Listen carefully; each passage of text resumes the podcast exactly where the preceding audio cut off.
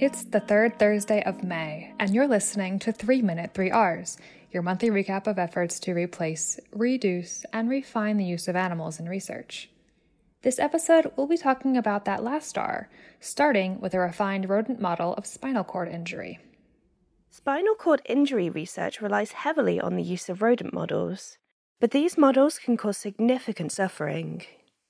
To address this, the UK's RSPCA convened an expert working group whose practical experience and expertise have informed a new set of recommendations on applying the three R's to rodent models of spinal cord injury.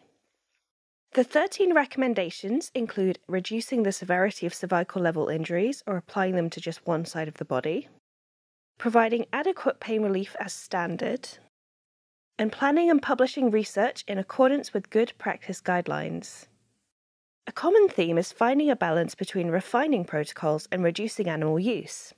For example, the appropriate use of both male and female subjects to reduce sex bias and improve translatability. If you work on spinal cord injury, these recommendations can help guide your 3Rs initiatives and ultimately improve treatments for those affected. Read them online now in Experimental Neurology. Next, what if there was a better way to administer treatments to your mice? Oral gavage can cause stress, and mini pumps require surgery. Providing a drug in food or water for the animals to consume at their leisure, however, can be imprecise. To refine oral delivery, Joseph Scarborough and colleagues at the University of Zurich present their micropipette guided drug administration, or MDA, method. They trained their mice to voluntarily consume what was on offer from a micropipette by sweetening the deal adding a touch of sweetened condensed milk mixed with water as a delivery vehicle.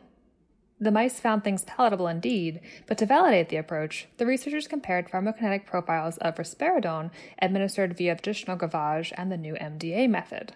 Those profiles were similar, except for stress levels. Cortisone was lower in the animals who consumed the risperidone willingly. To check out the MDA protocol and see additional results with mouse models of maternal immune activation, see the publication in Brain, Behavior, and Immunity. And finally, let's take a look at refining mouse handling.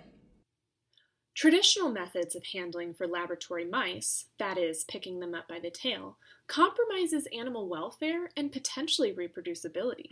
Fortunately, these negative effects can be mitigated through tunnel handling.